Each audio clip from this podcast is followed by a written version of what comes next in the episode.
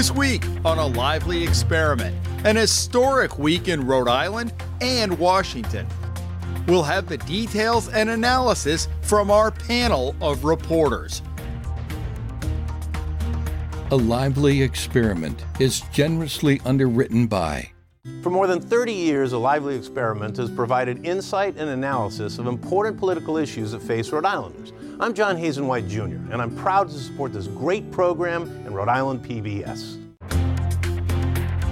Joining us with their insights, WPRI Target 12 investigator Steph Machado, Boston Globe reporter Dan McGowan, and political contributor Scott MacKay. Hello, everyone. It is great to be back with you for this first program of 2021. And what a week to begin the new year. We will get to the events that unfolded at the nation's capital a little later in the show. But first, a new General Assembly means new faces and new places for the House and Senate to meet, plus a new Speaker. Joe Shekarchi, who was the majority leader and replaced Nick Mattiello, set the tone for his speakership and a little bit of this session in his opening remarks on Tuesday. Here's a little bit of what he had to say. This coming session, I'm looking to all of you to continue our lively experiment. I'm looking for your new ideas, your new energy, your new perspectives.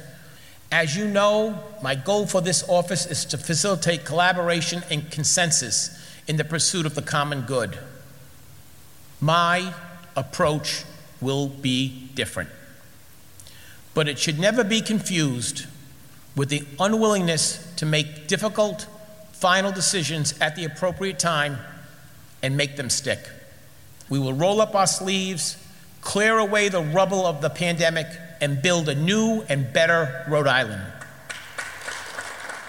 Dan, let me begin with you. I think a lot of the question a lot of people have is the first day is like the opening day of spring training. We want to do this, we want to do that. I wonder how much is going to get done given the challenges of COVID and that the overlying look, the budget's a big deal every year. How many of the issues that people are going to talk about do you think really are going to get done? I, you know, it's wait and see, but I, that's on my mind going into the session. Yeah, well, keep in mind, I mean, I think the, the House has already said the governor's not going to deliver her budget uh, until later this year. I think they're thinking March at this point. And so we're already kind of delayed from the traditional process of late January. So that's already going to be an issue. And I think you're right. Look, we're we're all waiting, and, certainly lawmakers are going to be waiting on what's going to happen in Washington D.C. and you know will there be another stimulus package or something like that, you know, from the Democrats. So I, I, think I think things are going to be really held up for for a little bit, um, and I would be surprised if there if you see a lot of major issues tackled. I think they're going to obviously have to tackle the budget, and so you know you're going to have discussions about legalizing marijuana, things like that. But I don't think this is going to be a year where we're going to look back and say, uh, boy, they got so much accomplished because everything depends on what happens with the pandemic.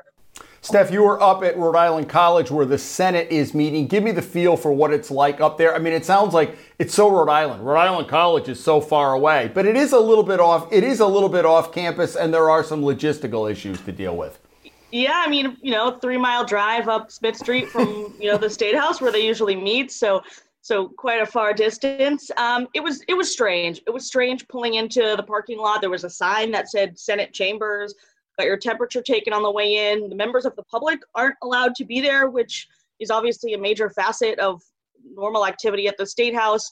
Press was, you know, up in a balcony, couldn't really sort of move around as much as we usually do, and everyone was socially distanced and wearing masks, you know, including when they were speaking and everything. You had to keep your mask on.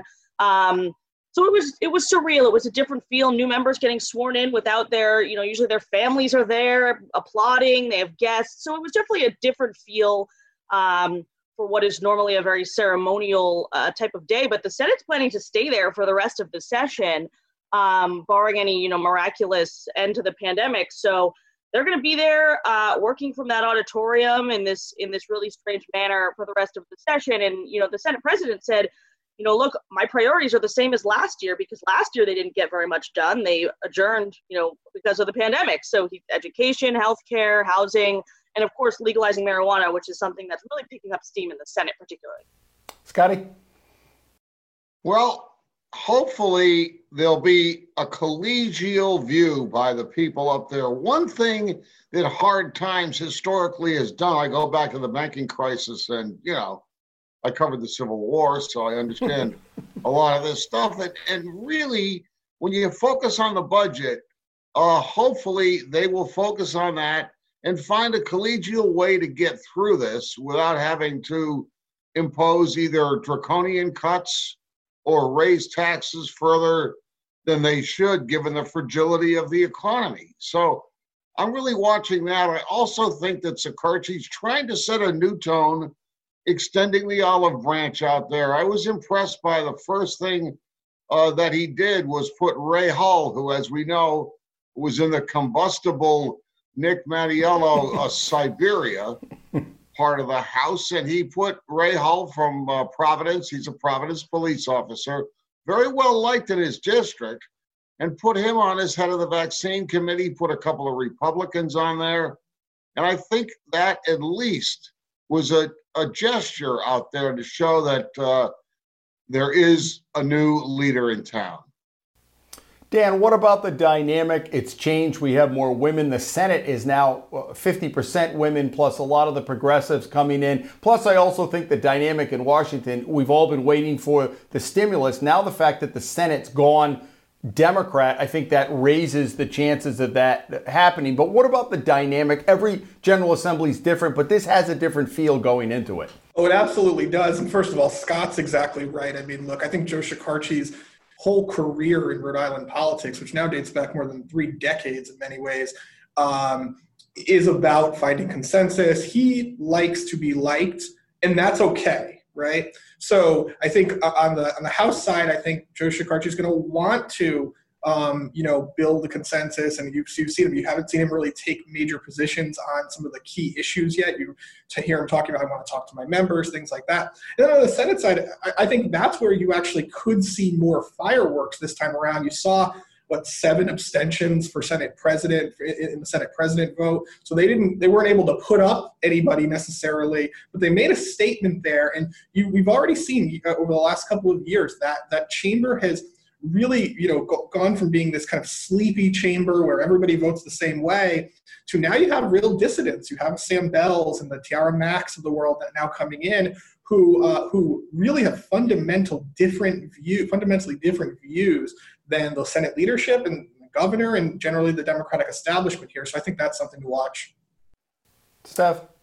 Yeah, Dan's exactly right. I mean, that to see you know nearly a third of the Democratic caucus not vote for the endorsed, you know, Senate president candidate, and to see all the Republicans, by the way, vote for Ruggerio, which did not happen on the House side, um, said something. And I think, you know, I spoke to Tiara Mack, Senator Tiara Mack, afterwards, and she said, you know, it's not that she, you know, she just felt she. It's not that she has a problem with Senate President Ruggerio. She spoke to him. She's glad that he's proposed some more progressive policies this year than in the past, but she wants to go further than that. She said, well, 15 minimum, $15 minimum wage is okay, but it should be $24. So I think that some, this sort of some of these incoming progressive senators are really going to try and push things to the left, and that may make them land somewhere in the middle, but maybe more to the left than they did in the past. We'll see. Scott, you talked about Shekarchi. Look, we all know him wanting to be the nice guy and well liked. At some point, the speaker needs to bring down the hammer and and say no. And so I wonder when the, the, the rubber hits the road at the end of the session, how you see that playing out. Because ultimately, unless the white smoke comes out of the third floor, legislation doesn't get through. Of course. And you're going to have a situation where somebody has to bring down the hammer, as you put it. Now, we've seen uh, previously, we've seen good cop, bad cop combinations in the state house. Uh, Harwood and Caruolo were famous for this. Matty Smith and Jody DeAngelis. You've seen situations where you had a Bill Murphy and a and a Nick Mattiello, Gordon Fox, uh, Nick Mattiello. Uh, excuse me. And so what happens here is somebody in that leadership is going to have to tell that person no when they come into the speaker's office and they want a pet program and by the way, can you move my cousin up two mm-hmm. uh, two classifications over DOT because he's getting his pension next year? I mean, there's a lot of things these people want. And the problem is in Rhode Island is because the Democrats have such lopsided, overwhelming majorities, that means there's a lot of mouths to feed. I remember once in the old days, uh, former Speaker Smith telling me that this didn't really work well in the 100 member House unless there were at least 30 or so Republicans because there was no opposition and all the Democrats thought that they should eat real big, as Lloyd Griffin once said notoriously about Buddy Cianci. And I think that's going to be an issue uh, as we come down the road here.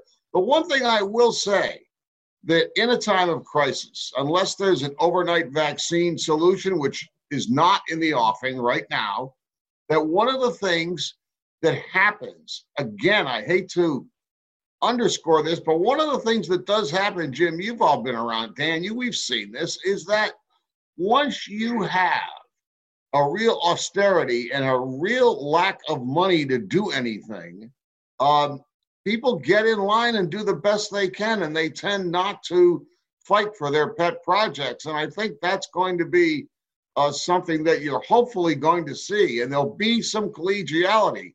We've seen what happens in Washington when people don't respect each other and people start enabling crazy stuff. Yeah, Ed DiPrete told me once, Scotty, it's a lot easier to have a deficit than a $100 million surplus, as he did in the late 80s, because everybody gets in line and wants a piece of it. Dan, before we move on, um, one, two other things, and I know you've written about this major changes in the support staff. Leo Skenyon's out. Um, Ray Simone from Jack Reed's office makes a return. And to me, the interesting part is JCLS. Does it still look like Henry Kinch is going to replace Frank Montanaro?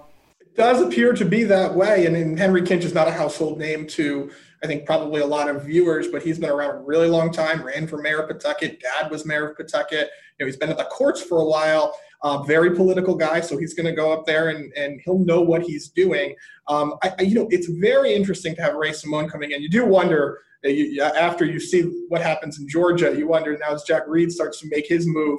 Uh, you know, you wonder if Ray Simone's going to be kicking himself just a little bit because you know, there's going to be much more fun to be had in, this, in the in the U.S. Senate. But um, you know, it's a real. I think it's a heady move by by Joe Shekarchi. Again, what we're seeing from Joe Shekarchi is uh, you, you, trying to look the House is always the speakership is always going to be a very political office, but um, I think going with with Ray Simone and, and, having kind of a steady hand to run the building in many ways uh, was a smart move. It's a sign that you know there, there's a you're, you're, getting away from that Leo Skenyon, Frank uh, Anzeveno kind of move of of, of being yeah. very heavy and bringing that hammer down. So it'll be interesting to see. Okay. Uh, the main issue that I think is going to be discussed and something a little bit both Dan and Steph have written extensively about this. Steph, let's begin with you about marijuana. Legalizing marijuana. Now the Senate uh, has changed a little bit. Well, you set the table on where we are, and there's a lot going on behind the scenes with the new licenses. So, give you know, we haven't been paying attention to marijuana much. It's going to be front and center pretty soon.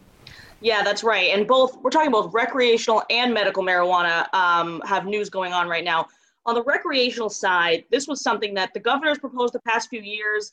Um, legislators were just, it, it, didn't seem like it had any traction. You know, last year, Speaker Mattiello, Senate President Ruggerio said, no, we're not going to do it. Um, obviously, Mattiello's out of the picture now. Ruggerio has dropped his opposition. He was one of the staunchest opponents of legalized marijuana. He still says he has concerns, but he's he's letting it go forward. Uh, the Senate's trying to come up with a framework. They don't like the governor's proposal to have state-run marijuana stores, which was what she put in her budget. But um, it's safe to say the Senate is looking very, very seriously at passing something this year that would set up a legalized recreational market here in Rhode Island, um, which is significant. It's the closest, certainly, the state has gotten um, to doing that.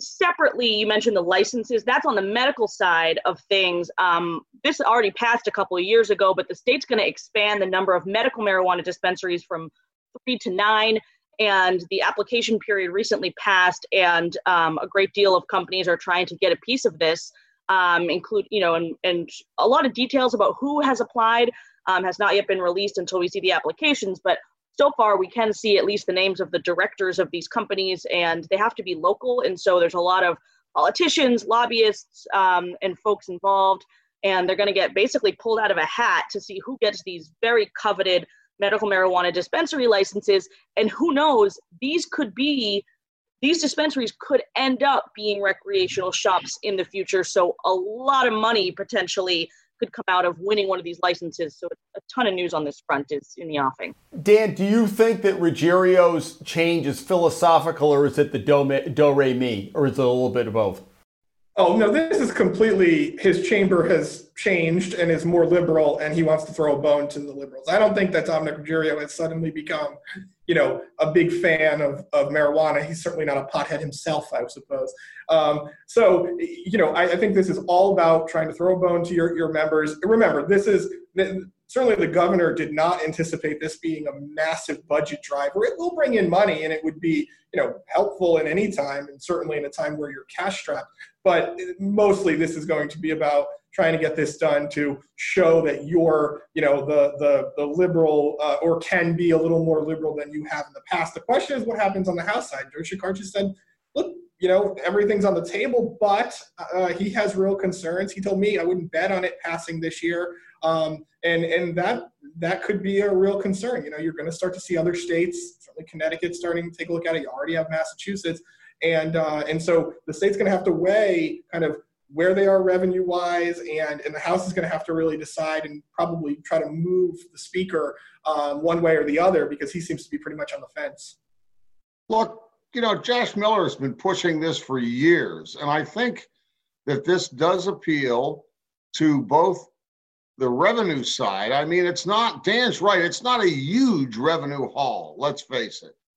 Uh, on the other hand, What's happening now is Massachusetts is getting all the revenue, and Rhode Island, where two thirds of the population is within a 20 minute drive of Massachusetts, is getting whatever social issue uh, feedback there is people driving uh, impaired, that kind of thing.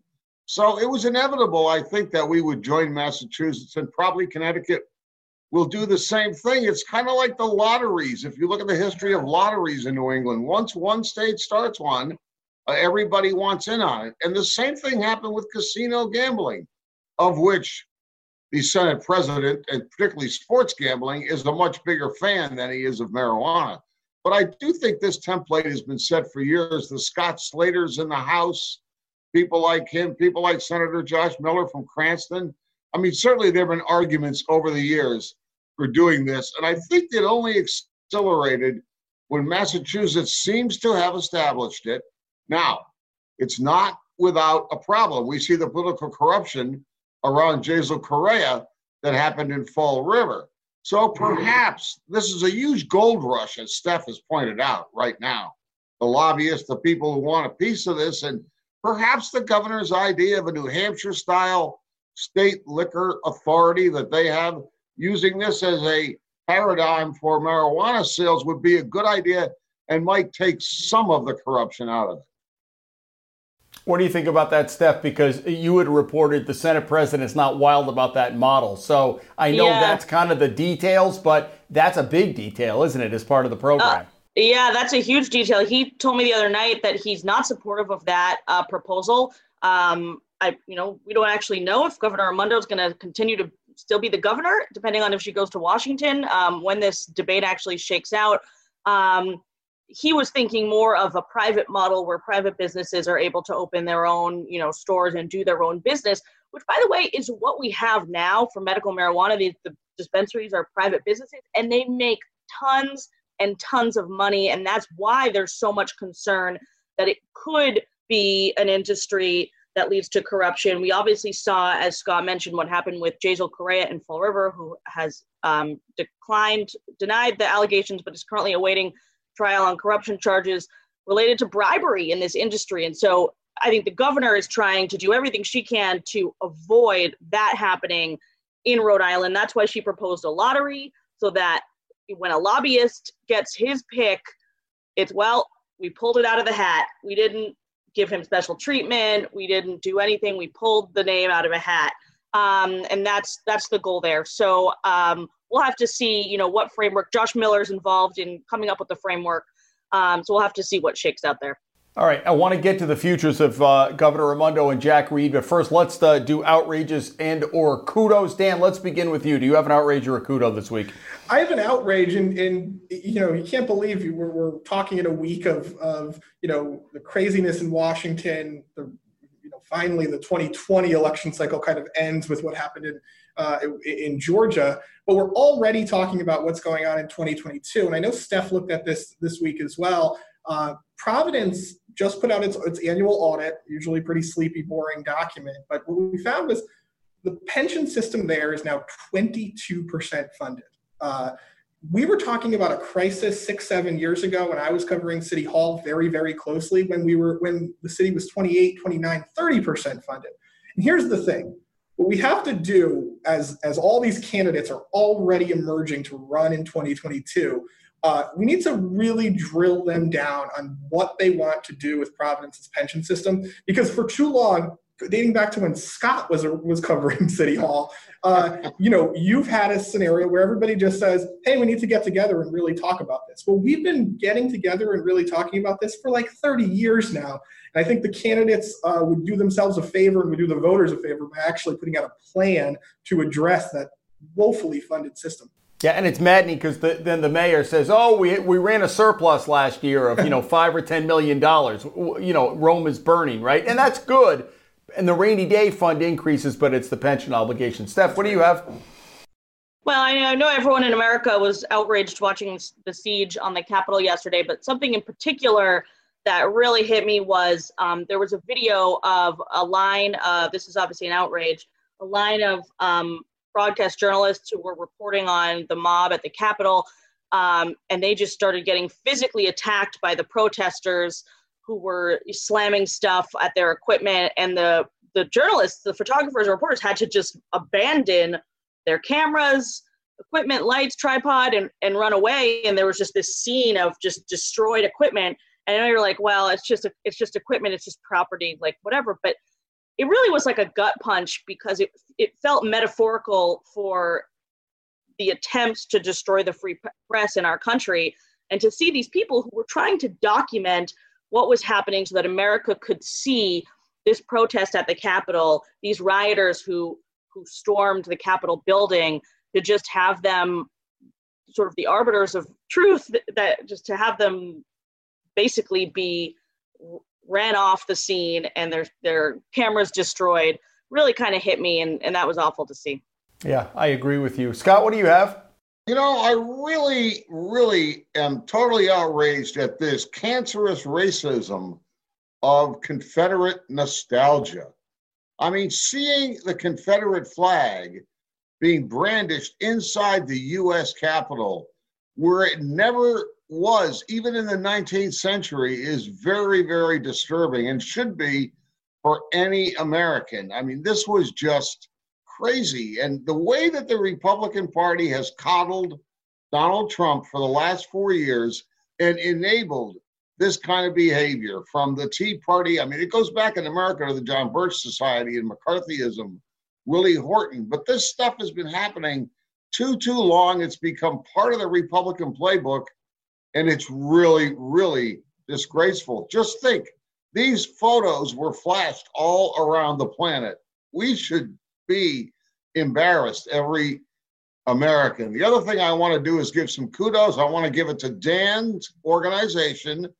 Hopefully, I won't be seen as blowing smoke, but I did think it was really uh, great that the Boston Globe announced last week that they plan to invest more in their newsroom and specifically saying they're going to expand their presence in Rhode Island. And it's a great thing uh, for news outlets nowadays to be investing rather than announcing the inevitable next round of cuts. So that's really something in a really hard, hard week that I think we all should be thankful for. Okay, we have about three or thanks, Scott. Three or four minutes. Your check is in the mail. Yeah. Um, three three or four minutes left. Dan, let me go back to you. You've written extensive. It's funny. A month ago, we were all talking about, well, is Gina Raimondo going to get HHS secretary? And by the time you watch this, it may have happened. That never happened. So we're talking about Commerce secretary. We're taping on a Thursday morning. You know, anybody's guess as to whether that's going to happen. But let's talk about Gina Raimondo and Jack Reed, particularly now since the Senate has flipped and now their fortunes go, you know, 180 degrees. First, let's start with the governor. The, the latest buzz is commerce. What are you hearing? Yeah, I mean, I think I've written a lot about this. Anyone who tells you that they are the Gina Raimondo whisperer in Rhode Island um, generally doesn't know what they're talking about. Uh, I think uh, there's a lot of gossip and a lot of rumors, but truthfully, the governor doesn't need political advice on whether or not she wants to be Joe Biden's commerce secretary. So she's not calling around to the lobbyists uh, in Rhode Island asking for, for their opinion. She's asking for her husband's opinion, basically, and her, what, what her children think. Um, it certainly seems like she is a leading contender for the job. Does that mean that she's definitely going to get it? No. Does having Joe Biden or having a majority in the Senate now uh, uh help and does it help with confirmation? I think it does. Um, and so it certainly looks like this could be. I mean, we're taping on a Thursday. We could know by the time this show actually runs, but it certainly is a real conversation that's happening uh, between the Biden administration and Gina Raimondo. Scott, I thought that Jack Reed, he has turned down so many times Defense Department, whether he was actually offered or not. This would be the time he's He's late in his uh, career, whether he would make the jump because he would have four years under Biden. But he keeps saying, no, I like being a senator. Now, clearly, his fortunes are rising as a senator. Where do you think Jack Reed fits into this administration? Well, or not? first of all, he gets to be chairman of the Armed Services Committee, which is a major committee, particularly for a state with a lot of defense contractors and a state that, frankly, were the best blue collar jobs, I would argue, nowadays in the state are building submarines. And that's under his purview. And places like the Naval War College, this is very, very good for that whole Aquidneck Island uh, defense technology industry down there. I think that Reed wants to do this. I think he's a senior person in the Senate, and he's a workhorse, not a show horse, as we all know. And I think that he really wants to carve this reputation for himself uh, as he gets older. Again, he's not old for a senator. I know some people uh, don't like the fact that they hang around forever, but you know he's like 70 or so, and uh, he could be in the Senate for 10 more years. All right, Steph, you get the last 30 seconds. Sorry to cut you short. Oh no! Well, the one one thing that I'm just we're all really watching is what it's going to look like to have a potential um, Dan McKee gubernatorial administration, if the governor um, does go to Washington, he's very different from Governor Raimondo, though they are both Democrats. They don't see eye to eye. It'll be an interesting transition if he takes over. He's big on small businesses. He's big on charter schools, which is something lawmakers might not um, agree with him on. So that's going to be, and plus the coronavirus, he's going to be overseeing this, this massive um, effort to, to rid the state of this pandemic and oversee the vaccine. So that is going to be really fascinating to watch if if Governor Raimondo does go to Washington. Okay, folks, it is a quick 30 minutes, and you know, sometimes 30 minutes it is not just enough. Is not enough. If you want to see more with our panel, go online right now, ripbs.org uh, slash lively. Our special bonus edition coming up. You can check that out online. Scott and Dan and Steph, thank you. A great way to start 2021. Thank you for joining us, folks. We'll be back here next week as the Lively experiment continues.